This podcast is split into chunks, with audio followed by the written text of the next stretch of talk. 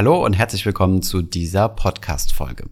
In der Vergangenheit haben wir schon viel über das Thema Vermögensaufbau gesprochen. Also welche Strategien gibt es da? Wie mache ich das am besten? Was passt am besten zu mir? Und welche Finanzprodukte gibt es da so? Heute sprechen wir mal über die Phase, die nach dem Vermögensaufbau kommt, nämlich über die Vermögenssicherung bzw. den Vermögenserhalt. Wir schauen uns zwei Gründe für den Vermögenserhalt an und schauen uns einmal an, welche Risiken denn so lauern, wenn man sein Vermögen erhalten möchte und wie man mit diesen Risiken umgeht bzw. sie ja reduziert. Viel Spaß mit dieser Folge.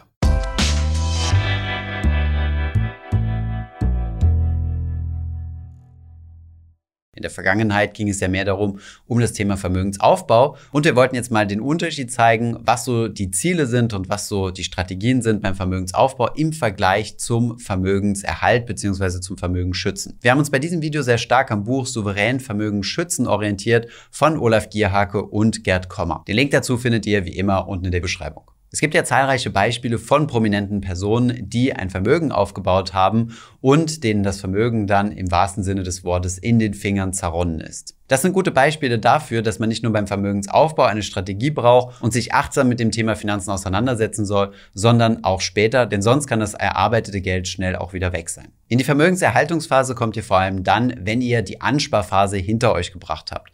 Das bedeutet, wenn ihr euer Vermögen soweit aufgebaut habt und relativ nah am Ruhestand steht. Dann wird euer Vermögen sehr wahrscheinlich nicht mehr durch Sparleistungen wachsen und es geht jetzt darum, den Vermögensstand zu verwalten. Dasselbe gilt aber auch, wenn ihr schnell zu Vermögen gekommen seid, beispielsweise durch eine Erbschaft oder durch eine besonders erfolgreiche unternehmerische Tätigkeit. Oder, und diese Fälle sind sehr wahrscheinlich die seltensten, durch einen Lottogewinn. Wie diese Umstellung von der Vermögensaufbauphase zur Vermögenserhaltungsphase ist, kann man ganz gut mit einer Fußballanalogie darstellen. Am Anfang werden Fußballteams eher offensiv spielen, wenn dann aber eine Mannschaft vor der anderen führt und ein, zwei Tore Differenz hat, dann wird sie sehr wahrscheinlich auf defensiv umstellen. Also dann geht es darum, vor allem hinten dicht zu machen und sicherzustellen, dass man keine Gegentore kassiert. Schauen wir uns jetzt einmal an, was das konkret konkret bedeutet und hier eine kleine Gegenüberstellung von den beiden Phasen Vermögensaufbau und Vermögenserhaltungsphase. Schauen wir uns den ersten Aspekt Lebensphase bzw. Alter an.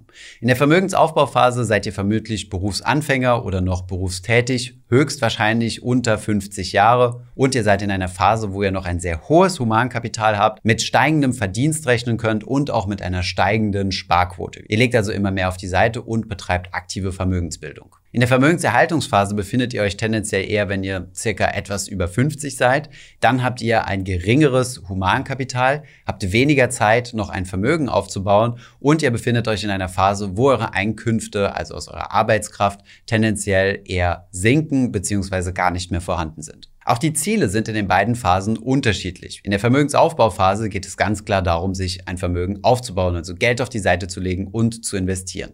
Die Erträge, die ihr erwirtschaftet, reinvestiert ihr und benutzt sie nicht, um euren Lebensunterhalt zu bestreiten. In der Vermögenserhaltungsphase sieht das Ganze anders aus. Hier benutzt ihr sehr wahrscheinlich eure Erträge, um davon euren Lebensunterhalt zu bestreiten. Das Ziel ist es nicht mehr euer Vermögen aufzubauen, sondern dieses zu erhalten und möglichst wenig zu verlieren. Wenn am Ende eures Lebens noch Vermögen da ist oder ihr einen besonders großen Vermögensbestand habt, dann spielt auch das Thema Erbschaft eine wichtige Rolle. Ihr möchtet euer Vermögen also so optimieren, dass ihr es möglichst effizient vererben könnt. Schauen wir uns den Aspekt der Rendite an. In der Vermögensaufbauphase geht es ganz klar darum, eine möglichst hohe Rendite zu erwirtschaften. Hierbei wollen wir keine unnötigen Risiken eingehen, aber das Ziel ist es tatsächlich, die maximale Aktienmarktrendite mitnehmen zu können, die im Einklang mit unserer Risikotragfähigkeit ist. In der Vermögenserhaltungsphase spielt die Rendite eine untergeordnete Rolle. Hier ist es nicht mehr das Maximalziel, die Rendite zu erhöhen, sondern es geht eher darum, eine reale Nullrendite zu erwirtschaften. Das bedeutet, dass ihr zumindest mit der Rendite, die ihr macht, eure Inflation ausgleichen könnt. Vielleicht braucht ihr auch etwas mehr Rendite als nur die Inflation, gerade dann, wenn ihr von eurem Vermögen lebt, also wenn ihr eine Entnahmestrategie fahrt. Kommen wir zur Risikotragfähigkeit, denn Risiko und Rendite müssen natürlich immer zusammen betrachtet werden. In der Vermögensaufbauphase habt ihr tendenziell eine hohe Risikotragfähigkeit.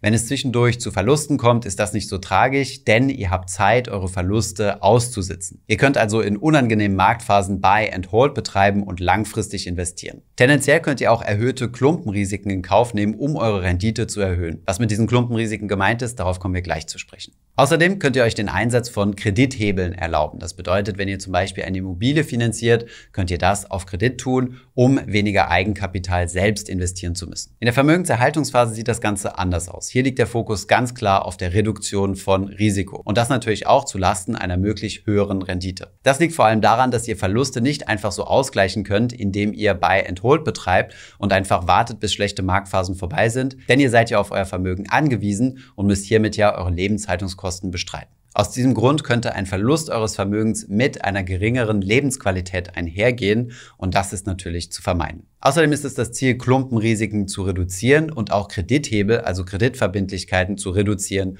oder ganz abzubauen.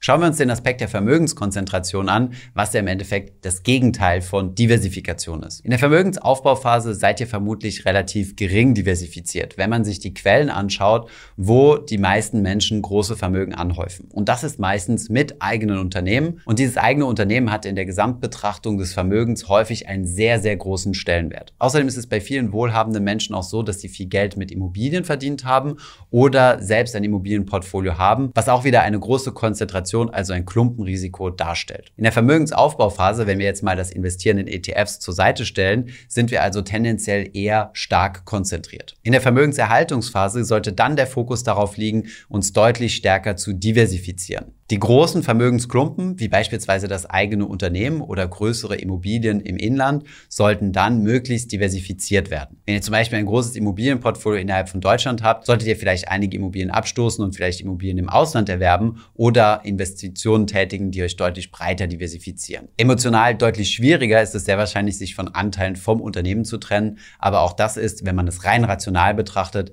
nichts anderes als eine Diversifikation des eigenen Vermögens. Schauen wir uns die größten Fehler, Risiken an. In der Vermögensaufbauphase sind das solche Dinge wie falsche Entscheidungen getroffen zu haben, beispielsweise Fehlinvestitionen oder solche Dinge wie Jobverlust. Also Dinge, die uns einfach in unserem Vermögensaufbau ausbremsen. Beim Vermögenserhalt ist das Risiko eher, dass wir eine bestehende Strategie fortführen und uns nicht bewusst dafür entscheiden, Vermögenserhalt jetzt zu betreiben und Klumpenrisiken abzubauen. Auf die Risiken in der Vermögenserhaltungsphase komme ich gleich nochmal im Detail zu sprechen. Schauen wir uns zunächst einmal zwei Motivationsgründe an, warum man denn in die Phase der Vermögenserhaltung übergehen sollte. Der erste Grund ist vor allem für diejenigen relevant, die ein immenses Vermögen aufgebaut haben und dieses gerne vererben möchten. Wenn ihr wisst, dass ihr euer gesamtes Vermögen nicht zu Lebzeiten nutzen werdet bzw. verkonsumieren werdet, dann werdet ihr höchstwahrscheinlich vererben. Und wenn ihr das heute schon wisst, dann macht es Sinn, sich frühestmöglich jetzt schon über den Vermögenserhalt Gedanken zu machen. Der zweite Motivationsgrund ist, wenn ihr ein eher kleines bzw. moderates Vermögen habt und von diesem Vermögen gerne später leben möchtet. Wenn ihr also davon zum Beispiel euren Ruhestand finanzieren möchtet, in der sogenannten Entnahme- oder Entsparphase. Hier gibt es unterschiedlichste Strategien, aber dazu haben wir schon mal ein spezielles Video produziert, das findet ihr in der Beschreibung verlinkt. Ich hoffe, die Unterschiede zwischen der Vermögensaufbau- und Vermögenserhaltungsphase sind klar verständlich. Es handelt sich hierbei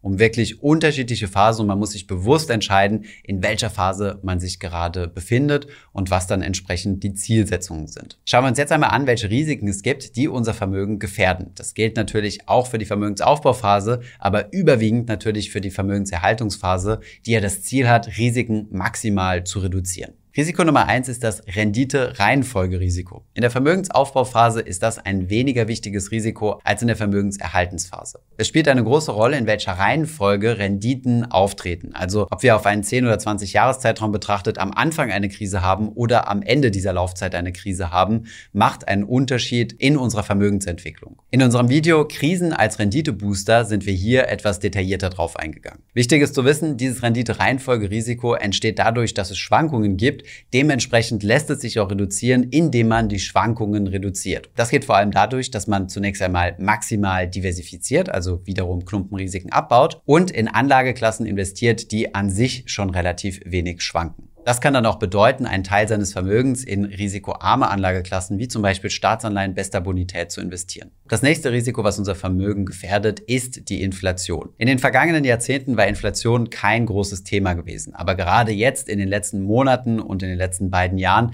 ist die Inflation sprunghaft angestiegen und sorgt dafür, dass unser Vermögen in realer Kaufkraft gemessen, also daran gemessen, was wir uns davon kaufen können, weniger wert wird. In der Vermögenserhaltungsphase geht es nicht darum, große Renditen zu erwirtschaften, aber wir möchten zumindest eine Nullrendite haben, um unsere Kaufkraft aufrechtzuerhalten. Hier ist dann eine hohe Inflationsrate eine Herausforderung, die wir meistern müssen. Wie man mit der Inflation umgeht, ist es natürlich in Anlageklassen zu investieren, die langfristig einen gewissen Inflationsschutz aufweisen. Hierzu zählen zum Beispiel Aktien und im gewissen Rahmen auch Immobilien. Kommen wir zu einem nächsten Block an Risiken und das sind die sogenannten politischen Risiken. Hierunter versteht man Änderungen in der Politik, die die Gesetzgebung verändert, die unser Vermögen in der einen oder anderen Art gefährdet. Der erste Aspekt sind hier zum Beispiel Steuern.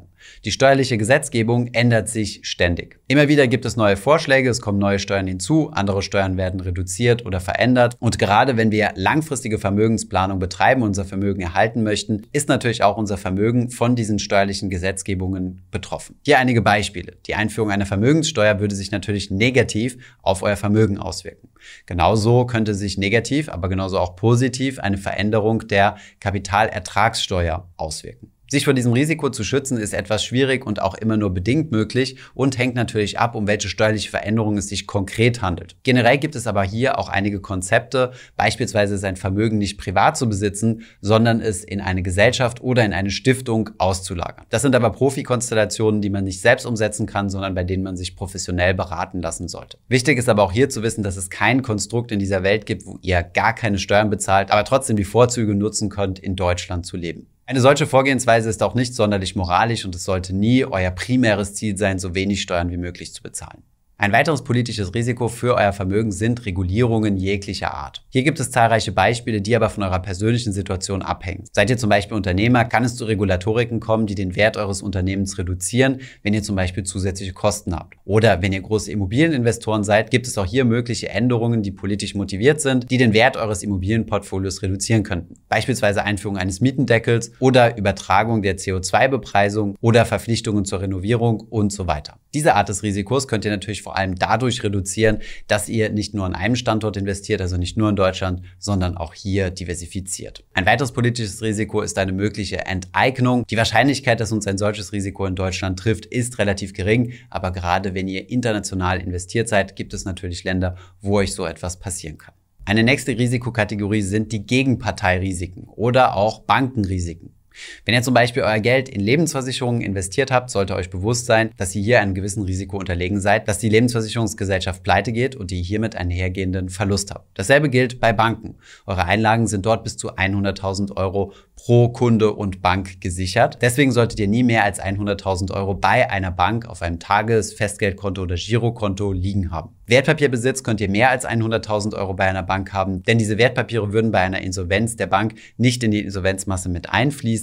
Die müssen also nicht mehr separat geschützt werden. Es sind immer eure Wertpapiere, egal in welcher Höhe. Trotzdem macht es Sinn, wenn ihr große Wertpapierportfolios habt, auch diese nicht nur bei einer Bank liegen zu haben, sondern auf verschiedene Banken aufzuteilen. Eine weitere große Kategorie an Risiken sind juristische Risiken. Hierzu zählen zum Beispiel Erbstreitigkeiten, Scheidung oder jegliche juristische Auseinandersetzungen, die man sich so vorstellen kann. Wie man sich davor schützt, ist natürlich hochgradig individuell, aber es gibt so ein paar Standarddinge, die man auf jeden Fall berücksichtigen sollte. So solltet ihr beispielsweise ein Testament aufsetzen, einen Ehevertrag, eine Betreuungsverfügung und so weiter. Auch zu diesem Thema haben wir bereits ein dediziertes Video gemacht, das findest du unten in der Beschreibung. Kommen wir zu einem weiteren Risikoaspekt, der besonders wohlhabende Menschen betrifft. Das ist das unternehmerische Risiko. Es betrifft deswegen wohlhabende Menschen, weil der Großteil des deutschen Vermögens sogenanntes Betriebsvermögen ist. Das bedeutet, reiche Menschen sind vor allem deswegen reich, weil sie Anteile an einer Firma haben, die sie entweder selbst aufgebaut haben oder mit groß gemacht haben. Aus diesem Grund ist ein sehr großer Teil ihres Vermögens sehr wahrscheinlich diese unternehmerische Beteiligung. Und das ist ein großes Klumpenrisiko. Diese unternehmerischen Risiken sind sehr vielfältig. Ein Unternehmen kann durch verschiedenste innere oder äußerliche Einflüsse beeinflusst werden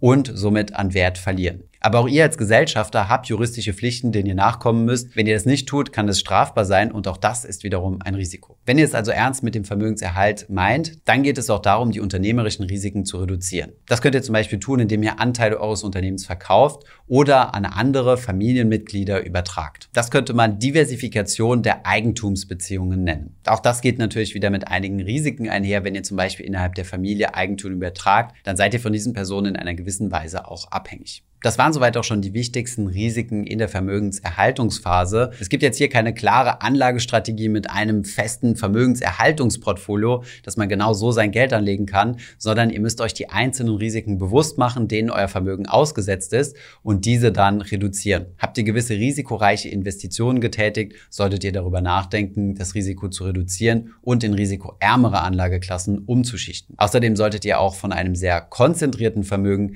Richtung ein sehr diversifiziertes Vermögen gehen. Was die Reduktion von politischen, steuerlichen oder juristischen Risiken angeht, solltet ihr euch beraten lassen, welchen Risiken ihr da genau ausgesetzt seid und was man da machen kann, um diese zu reduzieren. Hierbei solltet ihr natürlich darauf achten, 100% legal zu operieren, denn wenn ihr euch irgendwelche illegalen Konstruktionen überlegt, habt ihr natürlich auch wieder ein zusätzliches juristisches Risiko. Vergesst dabei aber auch nicht, eure Kosten mit im Blick zu halten. Ich hoffe, dieses Video war hilfreich für euch gewesen, auch wenn ich mir sicher bin, dass die meisten unter euch, wie auch ich, sich eher in der Vermögensaufbauphase befinden. Nichtsdestotrotz ist es wichtig zu wissen, welche anderen Phasen es noch gibt.